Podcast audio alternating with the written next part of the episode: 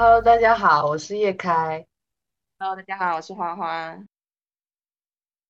其实我一开始想聊这个话题，然后是是是因为我我跟你说过，那个时候在嗯、在在跟贝拉聊天的时候，我也有跟她说，我说是因为我你之前给我发的那个推文我看不进去，他的那个占星看不进去，就是某一天突然间看他的第一篇文章，他的那第一篇文章好像叫做“人不要过早的进，人还是不要过早的进入身心灵好”。然后那一篇我也不知道为什么有点神乎其神的就进去点了那篇推文，一看觉得还蛮兴蛮感兴趣，然后才开始去嗯、去去网上面 B 站上面搜那个占星课程，然后搜了占星课程以后发现哎还蛮有趣的，才开始跟你一样就是开始去买那些书啊，跟跟了解这些东西，然后就真的觉得非常神奇，你的变化不是。嗯，我觉得是没有什么所谓的积累的东西的耶，就是突然间你想你感兴趣了就感兴趣了，那你不感兴趣的话，你就是一直没有不会去 touch 这个东西的。对，就好像是改变突然在某一个瞬间发生了，对不对？对，然后然后那个时候我就想起最近不是很火的一一个词叫做心流嘛，嗯，你有没有听到过？就心流就我是听过，对，就是我就是像佛佛家的那种内观呢，就是差不多的东西。然后那一刻，我突然间觉得，哎，就脑海里面就蹦出了这个标题，觉得嗯，是一种蛮蛮奇妙的变化的。嗯嗯嗯，就好像突然之间有一个新的领域或者一个新的区域对自己打开了大门。对，不是你主动去走进去的，是他打开，是他接纳你进去的，对对，吧？因为如果你没没有这种灵光乍现，你是不会去接触这件事情，接触这件事情，你也不会去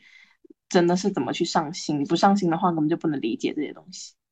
对，就好像是你平时看到了，但是你对它视而不见，对，但是我突然有一天你就看见他了，然后你就走进去了。但是我我是在想哦，就像你之前跟我说，我们呃去了解占星这个东西，是不是我们内内心无所依靠，然后就想要呃借助一个外力去去找到一些什么支点之类的东西？我就想说，那是因为我们现在这个状态才会让才才让我们去开始接触占星，了解占星，还是说就算没有这个状态，我们也会去了解，也会去接触呢？对吧？嗯，我不知道哎，我觉得是不是一种可能就是时机到了的那种感觉。就是外界的时机、环境的时机，跟你跟你内内心，在的时机，哎，对，这种就是你可能就是叫同步吧，嗯，对吧？就突然有一个瞬间就感觉到好像需要这个东西啊，或者是需要一些改变。那你为什么？我好像之前倒是没有怎么听你讲说你要画画，哎，结果结果你突然就有一天给了我一张画，然后就开始你的画画了，我也是觉得蛮神奇的，因为好像初中的时候也没有听到你说你喜欢画画或者是怎么样，哎，我好像一直以来都没有说特别，就是从小没有说对画画有特别的兴趣，但是我不知道为什么，就是在最近这一段时间里，突然感觉好像我有一些创作的欲望，就很奇怪的会突然想要画一些什么，或者是说表达一些什么，然后我就找了一个媒介，可以这么说。所以就是说，你只是需要一个表达的渠道，但是画画是是正好，诶，他们画画啊、写字啊，或者是录播课这些东西，可能正在向你排队而来。但是第一个就是画画，然后你就开始画画，也没有说具体是因为从小就喜欢画画，或者是从小就很想画画，对不对？对，是的。如果我从小就很喜欢画画的话，我小时候应该会报一些兴趣班，或者是说我走像艺术生这一类的路，但是我并没有。而且我到后来我也没有说从事任何跟画画有关的一些东西，但是我发现我本身就是对那些逻辑类的，或者是说，嗯、比较偏逻辑的东西，可能不是特别的擅长，但是我会比较喜欢抽象的东西。对图像的表达，然后比较抽象的表达，然后我就会觉得，嗯，画画可能是一个比较适合的方式来表达我的想法。其实我在大概刚毕业的时候啊，大学刚毕业的时候，我当时是想，那时候我也我那时候是设创了一个公众号的，但后，来我那公众号太久没有用，结果冻结了。那公众号其实我当时创的那个想法，其实是要做一些摄影的，就是一些创作，然后想发在那公众号上。但后来因为 摄影这个事情呢，你要其实也是蛮，嗯，不是说不是个人化的东西，就是你需要很多的筹备啊，你需要呃人呐、人的调度啊，人呃那些材料的准备啊，然后场地啊之类的各种条件，就它不是说你随时随地就能完成的这样一个事情，所以当时后来我就觉得好像没有动力了。然后我后来结果到现在没想到就也不知道有什么契机，好像也没有什么契机，只是在淘宝上下，在淘宝上购买了一个 油画棒，然后就开始画。对但是我觉得，就像那个你那时候想想摄影一样，其实摄影不就是也是，嗯，我在想是不是我们一开始，嗯，想脑海里面构构图出来的东西太太细致，或者是太宏大了，不够随意啊。因为其实你去拍照的话，也是带着个摄像机，你就可以去拍花花草草，或者是甚至拍拍一个塔啊，什么样的都 OK，都已经是一个作品了。嗯，是的，多事情其实是从小事开始走出去开始的。因为我记得我们高中的时候有一个，嗯、好像大我们两届还是大我们一届的那个学长，然后他就很喜欢摄影，他很喜欢摄影后他是，嗯、有一个专题很出名，就是他在拍，就是我们学校的一个一年四季的变换，好像是这样，然后就上了那个广州日报，结果他就开始源源不断的会去拍人呐、然后会自己去。嗯、呃周末的时候去广州任何一个地方拍照之类的，然后就开始创了自己的公众号，然后到现在也是办的风风火火的，整个人状态跟资源就是非常好。嗯，对，所以可能是一个预期太高的问题。对，就是对自己有很高的预设，或者是说对你创作的东西有很高的预期，结果导致你就不敢迈出那个开始的那一步。对，而且我觉得可能就是一直怕自己做不好啊，然后怕所谓的失败啊，对吧？对对，我那个时候，呃，我你你在讲你那个公众号被冻结，然后我就那一天不是想要想要写我自己的公众号嘛，就是嗯如果是写东西的话，然后我就想，哎，我高一的时候好像高一还是高二的时候也也弄过一个公众号，然后我说，哎，那我现在能不能把它找回来？因为好像是 在二零一六年开的，结果我发现有那个记录，但是我的公众号不知道是因为太久冻结太久没整个没掉，找不到了，也没有绑任何哦，东西。然后我就在想说，那个时候的开头可能也是这样，就是你开始做的时候，你就期望，哇塞，他做的有多好啊，然后会被很多人看到啊，然后会写得很好，然后对，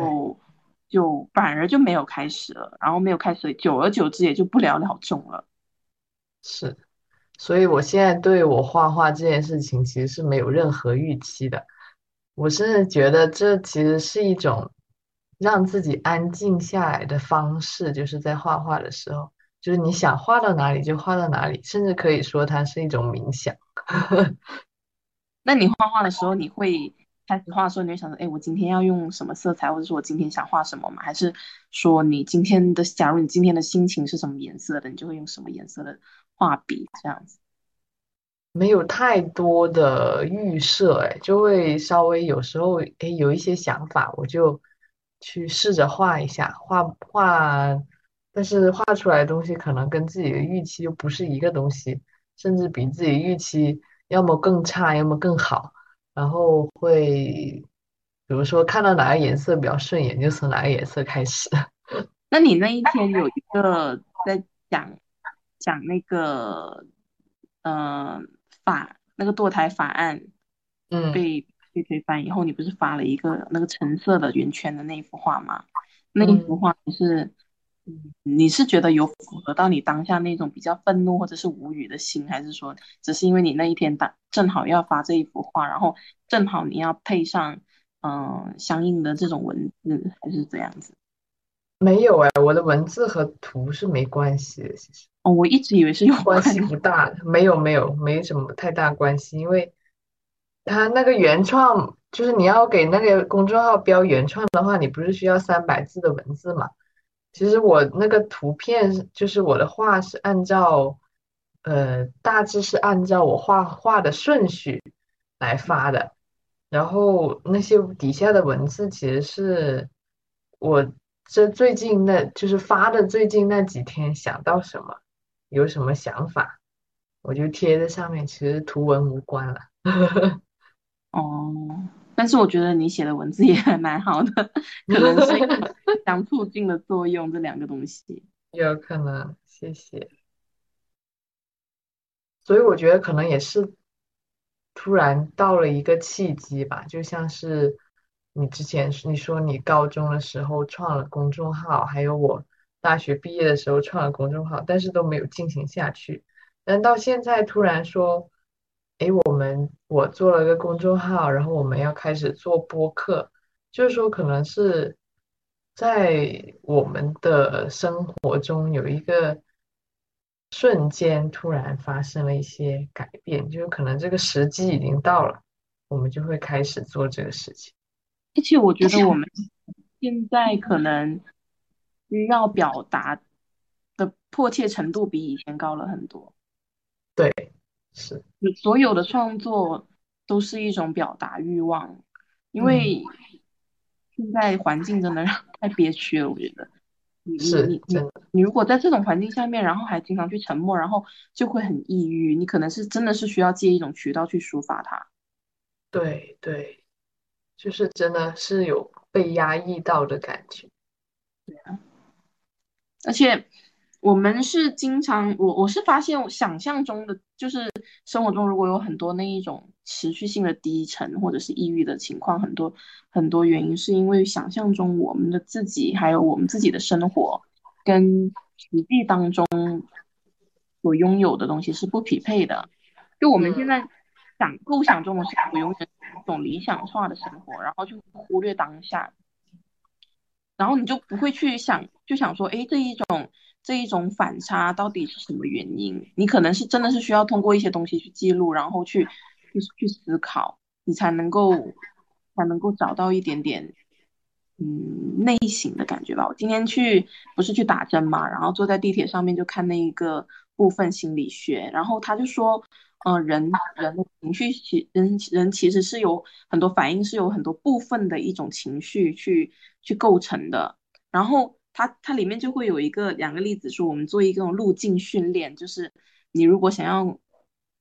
找到真我，就是所谓你在所谓你心流下面完全的自我的话，你可以做一个练习。他说，呃，他有举一个练习说，你假假设你你现在在一个窗外，然后呢，那个房间里面住着的是坐着的是一个你很讨厌的人，或者是你很很想逃避的，很很想逃避他的人，然后你就想嗯，说，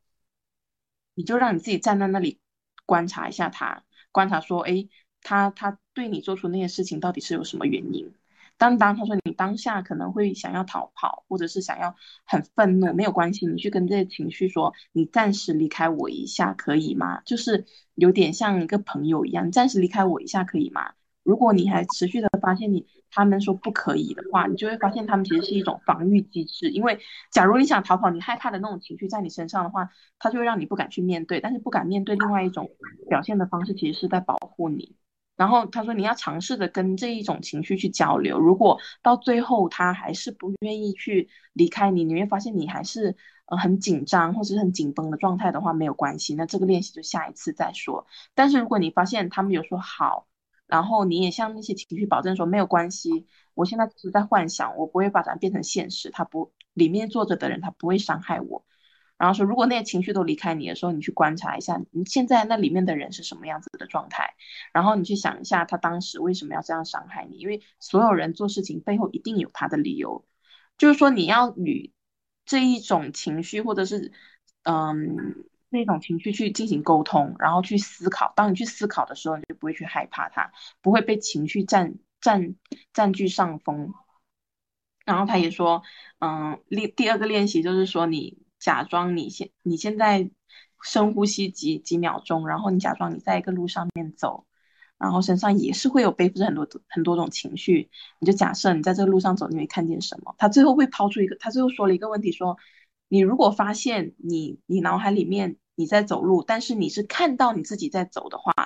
那就发就发现你这个真我还是没有找出来。还是一种假的状态，你是一种俯瞰的姿势去看你自己在这个走路，你其实是一种还是有种抵御状态的。只有当你真正的觉得，哎，我是真正的走在这个路上，然后我以我的视角去看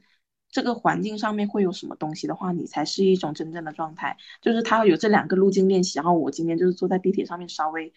稍稍微的练习了一下，我就会觉得很多很多很多情绪，很多很多很多想法涌出来。就是你平时可能刻意去忽略的，就像我跟你说，我们要多观察自己的状态一样。而说当你去嗯多尝试，这一开始的时候，可能我们要依赖这一种路所谓的路径练习，去不断的提高自己内省的能力。但是到后面，如果你习惯了的话，你每当产生一种情绪的时候，你不会经常性的愤怒、抑郁或者是无语，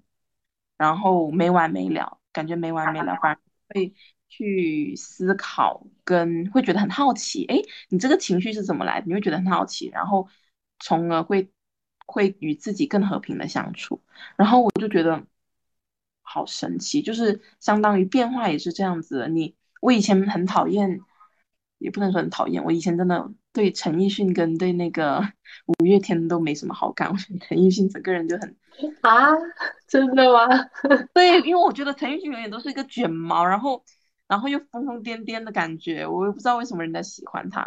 但是到后面大了以后，你会发现，我真的是觉得很奇怪。就是我小时候很讨厌的，我大了都会蛮喜欢，都会挺喜欢的。然后我的朋友也是，我一开始会觉得很不爽的朋友，很不爽的人，然后反而到后面会相处的很好。我就是觉得改变这一种东西，在我身上是非常非常明显的，而且这一种这一种。原因也是我不知道为什么的，然后我才会说，嗯，非常好玩吧，只能说非常好玩。就你未来的你跟现在的你，可能完完全全就是不一样的。但是，但是可能要教会自己去拥抱这一种不稳定，跟拥抱这一种变化吧。我觉得，嗯，对。就是是不是，比如说，可能在整个成长的过程中，你可能，嗯，因为没有刻意练习，然后没有注意到自己的一些变化的原因，就像你刚刚说的那些焦虑，就是情绪练习，就其实我们平时很难注意到我们。就是产生了什么情绪，或者有什么情绪上的变化，但这种动态的变化不断的发生，不断的积累，结果到了一个质变的程度以后，它就突然之间，哎，我们从外面来看的话，好像哎，好像突然改变了，但其实它内在已经就是正在变化，已经变化了很长时间，那我们可能不发现。想起了那一种，就是人家说的性情大变了。哎，这位先生，因为他以前就是一个很好的人啊，怎么现在变成这样子？其实不是的，是他自己一直去压抑着这种情绪，然后直到某一个点把它激发出来以后，你会发现他整个人都改变了。对，但其实他不是瞬间改变的，而是说他长期积累过程中导致他发生了一个大的改变。是，嗯，哎，你说的那个。情绪练习还蛮有意思的，尤其是第二个。所以你自己做这个练习的时候，你会感觉到你是从外面看你自己吗？还是说真的？因为我我那时候是惊讶的，我说我说对我我就会想说，我是以一个俯，其实我是一个以一个俯瞰的姿势看到自己在走的。哦，但是我其实是会跟自己说，嗯，就会跟自己说，哎，前面的路是怎么样的？就是可能那边有人在施工啊，或者是我在走一条弯弯曲曲的道路啊，这样子。我知道我在走一条这个路是怎么变化的。但是当他在说，如果你你是发现你是看到自己在走路的话，那说明你的真我还是没有被找到的时候，我就感觉有一种，哎，你你怎么藏在我的心里面？怎么知道我 怎么的那种感觉很神奇。然后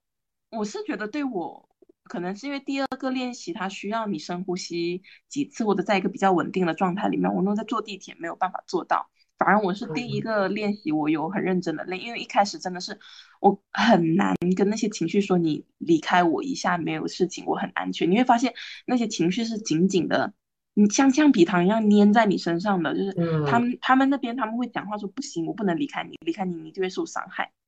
这样子。然后直到是我。我真的跟他们说了好多次没有关系的，直到是最后我跟他说，我说没有关系，我现在已经长大了，就是他如果欺负我，我可以回击回去，我不会再像以前一样了。然后那些情绪好像就慢慢的就走开了一点点，当然不是说走开几分钟，可能就只是几十秒的时候，但是我是抓到，然后我就趁那个机会去观察坐在那个房间里面我很讨厌的那个人。你觉得就是在你练习的时候粘附在你身上的那些是什么情绪？是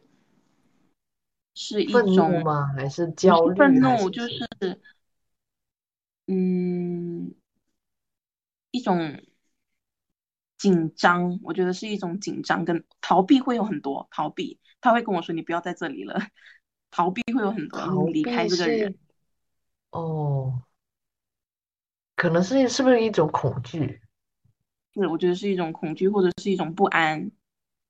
嗯就是非常有意思。嗯，好神奇。我发现我不是那种很喜欢做计划的人。就是感觉我一直以来的生活就是好像顺水推舟，就是被生活推到哪里就是哪里。我不知道这是不是一个好的状态，因为其实，在社会大部分人看来，就是应该我们提前要做一些规划啊，包括职业规划也好啊，生活上的、事业上的。嗯，家庭上的等等之类的各种各样的规划，都需要提前做好，这样可能是一个比较嗯稳妥的状态。但我一直都不是特别喜欢做计划，我觉得做计划让我觉得有一种被限制的感觉。我不知哎，道这样到底是不是对的。我在想，这是不是应试教育的悲哀耶？因为，因为其实像我们从小到大读书嘛，那你就会知道，嗯你上完小学、上初中、上完初中、上高中、上完高中、上大学，然后你嗯。知你也知道你要上课，然后成绩应该要考多少分，然后在这一种你知道你必须要去做的事情下面，你反而会做得好。但是你等到你大了以后，没有人要求说你一定要做什么，你只有一个外界的大框架，说你应该去努力去赚钱，你应该赚多少多少钱，有份稳定的工作，或者是说你要有一个好一点的家庭，就是他们只是给你外界这样子框定了，但是没有说具体你每天你应该怎么生活，你是不是没有说你是不是应该会做饭，没有说你是不是应该会需要经常跟家人打电话，你是不是应该跟朋友去定期出去玩，这些东西是没有人要求你的。那那你本来在读了这么十几年书的时候，不会去思考这些生活上面的具体的东西，然后你突然间成人了以后，你需要去嗯、自己去学习很多东西，或者去调和很多东西的时候，你就开始想说，我是不是应该做计划？但是你想的这一种做计划，其实是一种对对过去一种生活习惯的依赖，我觉得是这样。因为我不想，我不觉得每个人都需要做计划，而且做了计划不一定每个人都做得好。就像我很喜欢做计划，但是我从来都没有跟着我的计划做得好一个道理的。我只是觉得我嗯，们可能缺少怎么样具体的去生活。对，你说的特别对，就是说，可能我们离生活有点远，嗯，就可能生活在一个有一些幻想的成分。对，你就会想说，我要自由，我要快乐，但是什么是自由，什么是快乐？那你就要，你就快乐，你怎么样？你你你有没有发现，你到底能不能问自己说，你什么时候是快乐的，对不对？如果你知道你什么时候是快乐的话，你可能就可以找到你快乐的由头，然后去做它，而不是说我想要快乐。那你说我想要自由，那其实什么是自由呢？你你你可以具体说，如果我想要自由，可能是说我可以自由的买我想要买的东西，那就是去赚钱呗。如果你觉得你的自由是你可以主动的去选择自己要不要结婚生小孩之类的东西，那你就在跟你所有阻碍你、强迫你去结婚生小孩的人面前，你主不要去释放那么多的柔和性的东西。你就会让他们知道你是干，你是你就是不婚不育，或者是怎么样子，就是凡事都有一个很具体的东西。我也我也觉得我在生活里面太太将东西随和，对，太随和，而且不会去思考具体的东西。这也是我一直还蛮害怕自己的一点。其实我很我会意识到自己这一点很严重，但是其实确实是很难去改。所以现在才开始说我要着手去做一些事情。假如录播课能够让我快乐的话，那我就会去录播课；假如看书能够让我快乐，写字能够让我快乐的话，那我就会去做。这种就是很具体的，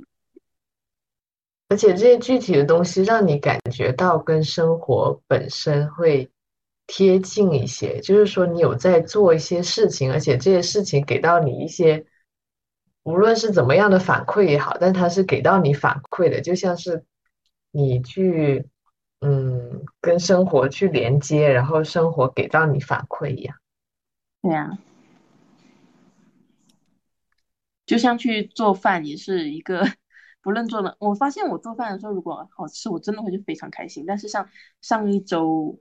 六做了一顿非常难吃的菜，时候整个人的心情就直接把我扯到低谷。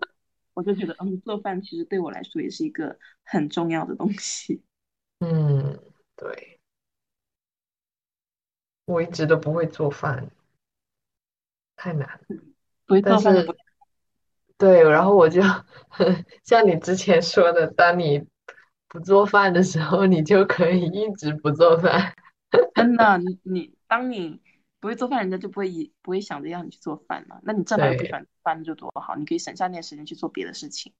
是的，是的。就并不需要觉得人家会的你也会，对吧？嗯。就会一些我们需要的东西就好了，适合我们的东西。是啊，但是你就你不要，你不至于说没有人给你做饭，你会饿死这种程度，那就无所谓啦，对不对？对。但是你如果像以前那一种年代，那种要烧要烧柴火去做饭，然后又没有点没有办法点外卖的那种年代，然后你家人离开了，你什么都没有办法吃，那那确实就是需要去练习一下做饭。是的，是的，就是一个生存技能的问题。然后你在做一些具体的事情的时候，你就会觉得整个人是有安全感的。这种安全感是来源于你自己内心对自己的一种肯定，跟是很温暖的感觉。所以我那天才给你发那个《月亮与六便士》里面那句话嘛，我真的觉得完全就是，他是完全就是很贴切啊！由不了自己嘛，由不了自己，你想去做什么事情，由不了自己，而且你的心会先走一步。落水的人，不管泳技好坏，都要游，都要游，不游出来会淹死。确实是你有些事情你不去做，你就会感觉到无无处可呼吸。确实是，就是说，这个感觉是像是命运一定要你去做一样，对对吧？对。就我记得当时看到那个谁陈丹青不是有一个采访视频吗？别人说 问你为什么要画画，但是 就说。为什么画画就怎么画？他是怎么问来着？他是说他我忘记他具体是怎么问了。他然后陈丹青回答就是说，那他就是想画呀，就是特别想画，对，然后他没有办法不画呀，就是可能是一种内心的呼唤，一种召唤，一定要对，一定要去做的那种感觉。对，而且可能。说悬一点，就是宇宙的召唤，是那个天上又又又轮到哪一颗哪一颗星座的把手了，哪一颗行星又开始转了。是在召唤你去做一些事情。对啊，而且我觉得创作其实是就对抗虚无的一种很好的方式。当你想到，就现在互联网给我们提供了一个很好的媒介，每个人都可以有权利发声，也可以在互联网上留下一些痕迹，这样子就可能会觉得。等到自己死掉了以后，可能有一些东西还是会留下来，然后被大家看到。其实这就是对抗我们生命中可能与生俱来的一些虚无的感觉吧，就对是你这里生命的渺小的感觉。对，而且你这里讲的那个虚无，我觉得有可能是人本身就蛮害怕，就很害怕死亡。因为嗯，如果不害怕死亡，他他们就不会那么的避避忌死亡嘛。那死亡其实就是一种虚无啊，你的肉体又会被火烧掉，然后你整个人整个人存在的痕迹全部都会抹杀掉，这就是虚无啊。所以人就是很害怕虚无啊。对对，就是所有的痕迹都没有了，然后过了一会儿，大家都把你忘了，或者是说你的亲人身边的亲人朋友都离开了以后，然后这个世界上不会再有人记得你了。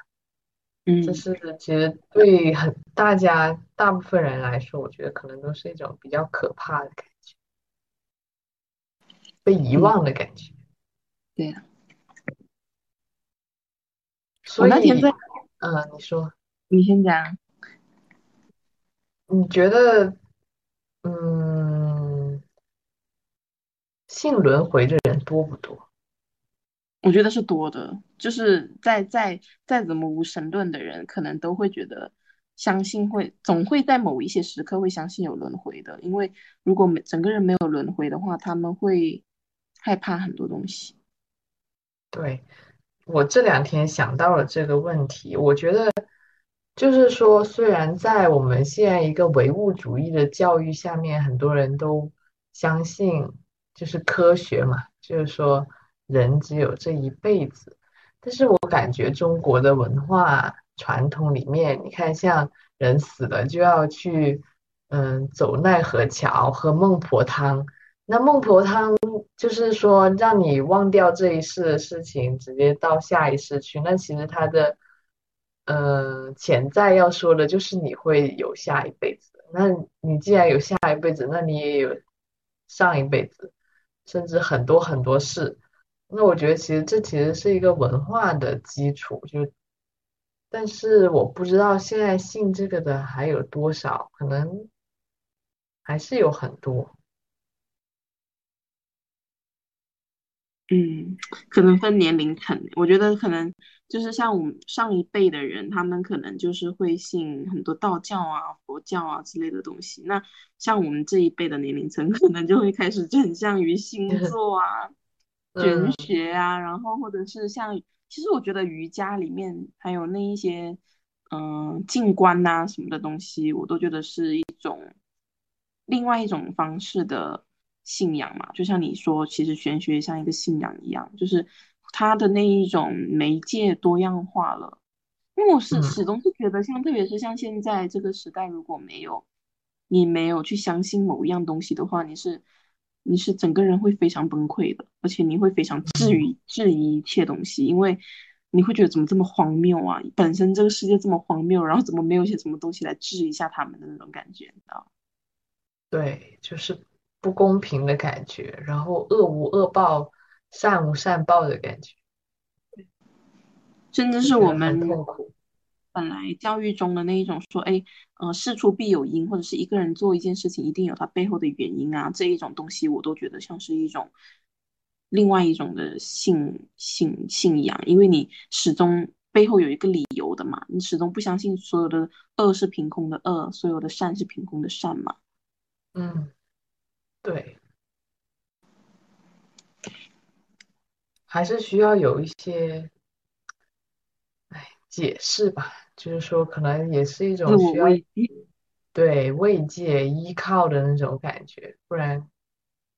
就是觉得还挺，就是面对这个各种痛苦的现实的时候，会感觉到非常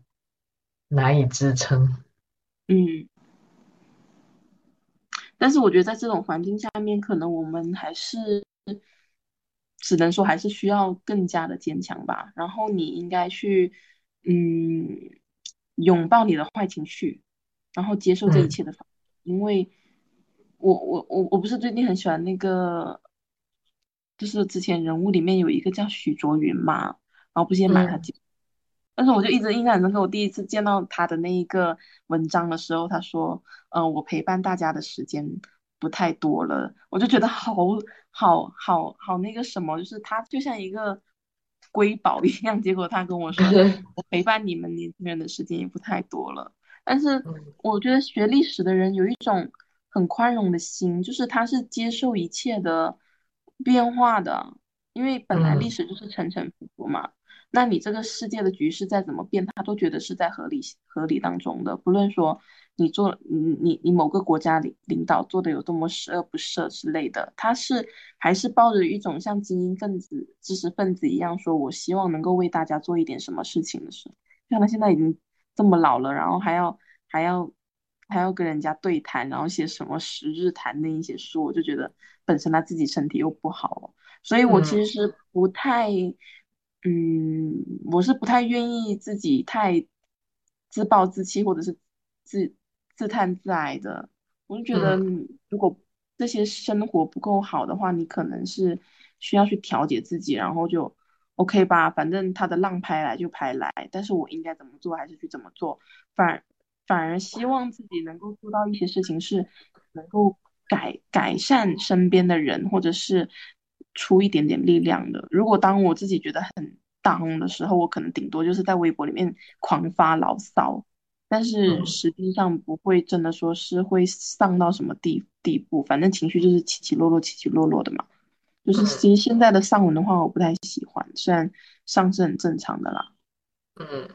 但是你就以宽容的心去面对一切就好了。反正反正今天看到了一个新闻。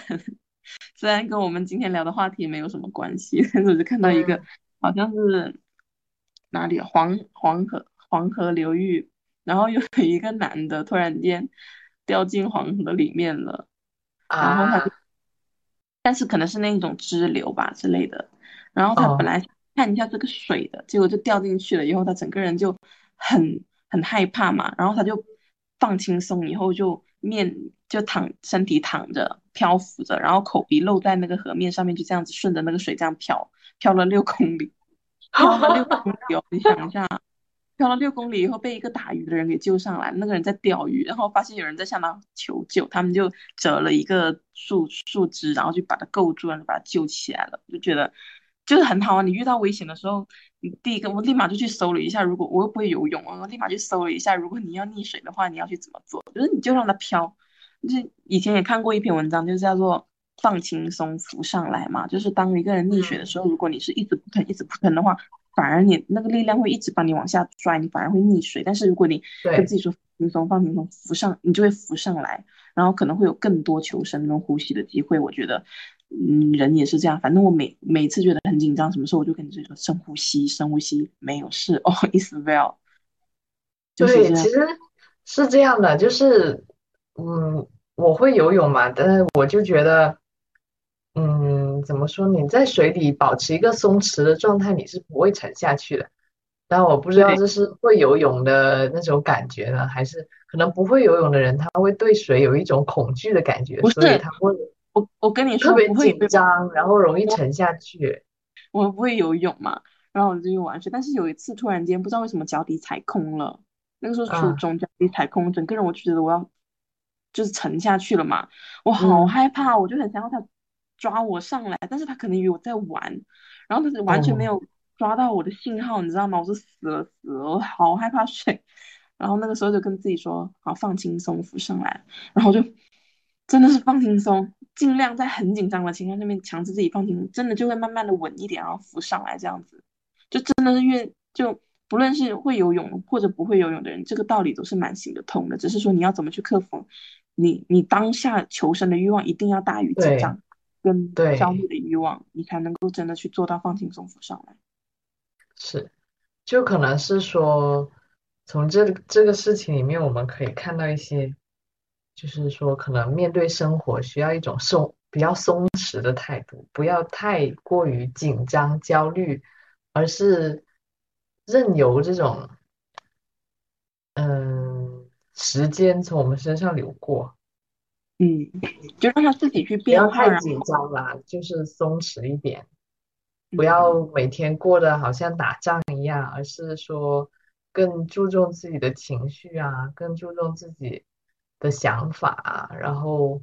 嗯，喜欢做的事情就多做一点啊，不要太死赶慢赶这样。对，反正你如果不是一种放任自己什么都不做，或者是很懒惰的状态的话，其实你应该对自己宽容一点点。但是你因为你如果不对自己宽容的话，其实你也不一定能把事情做得好。因为有些，事情你根本你可能就是你做错了，你的方向就是错的，你根本就不想做这件事情。是的，是的，就是说努力还是要找到一个更适合自己的方向再去做。如果没有方向的话，或者方向不对的话，其实做了还是用处不大。是啊，就像，但是你如果知道自己的方向，你首先一个前提是你要了解自己。所以人经常就是我在我走，但是我不了解自己，然后你就会走的路跟你自己身心的拉扯性非常大。嗯嗯，对，就越走越抗拒，对，就会觉得很不舒服。就是这就是我其实所以说为什么我是这样跟我朋友说，我好烦哦，我现在又要做自己的父母，然后又要又要做自己的老师，然后因为只以前一直没有人跟你讲过这些事情，然后你等到大大了以后，你要自己去理理解，然后自己去思嗯考，你才能够有更多的一种嗯成长跟改变。所以，嗯，我觉得还好。就像我现，我觉得我们现在做做这个博客，然后记录一下自己当当时的那一种心态的话，其实就像一个备忘录或者是一个日记本一样。就从现在，开始做，如果是现在开始做，我到五十岁的时候，我至少还有二十几年的时间嘛。其实也就相当于你重新再活嘛。你现在就是从零岁的小孩开始啊。是记录我们的成长历程。要一直很强调自己不行，不忘初心，好难啊。哎，只能说边走边看咯，对吧？对啊，边走边唱边看，这时候是不是很适合去放一首《边走边唱》这首歌？可以的。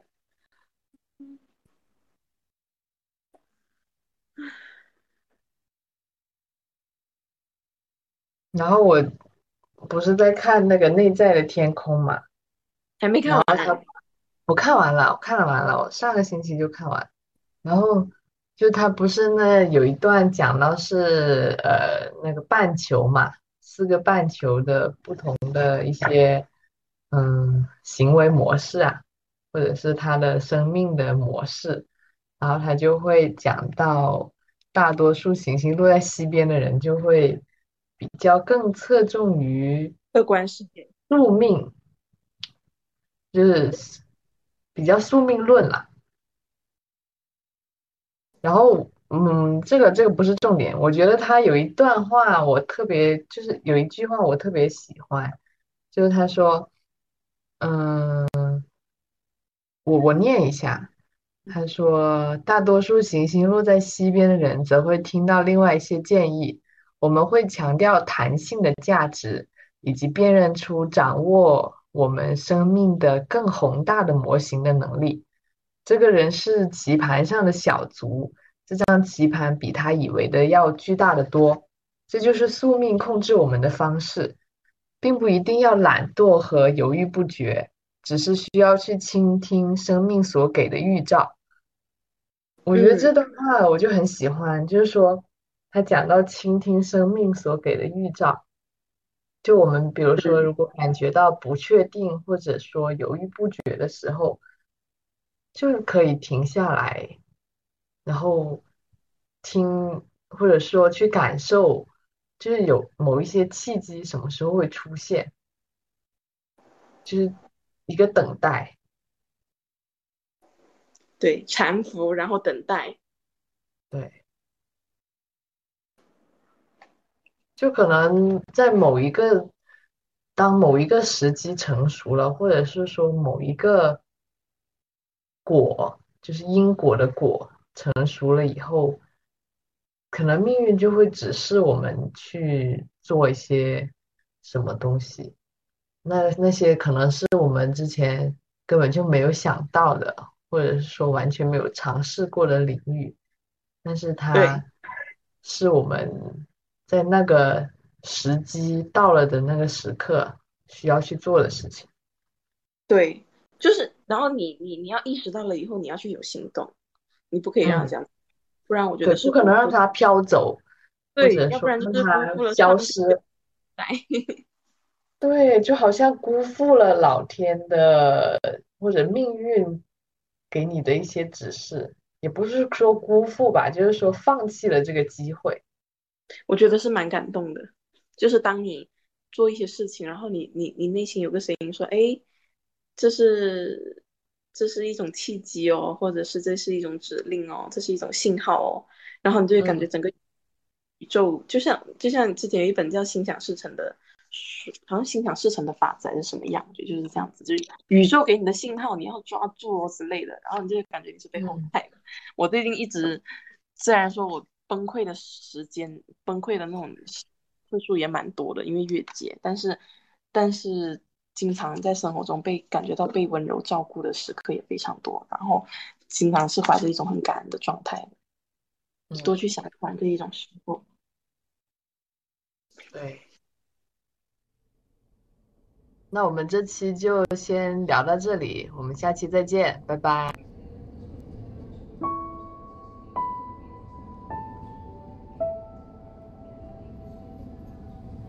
初晨的雨中，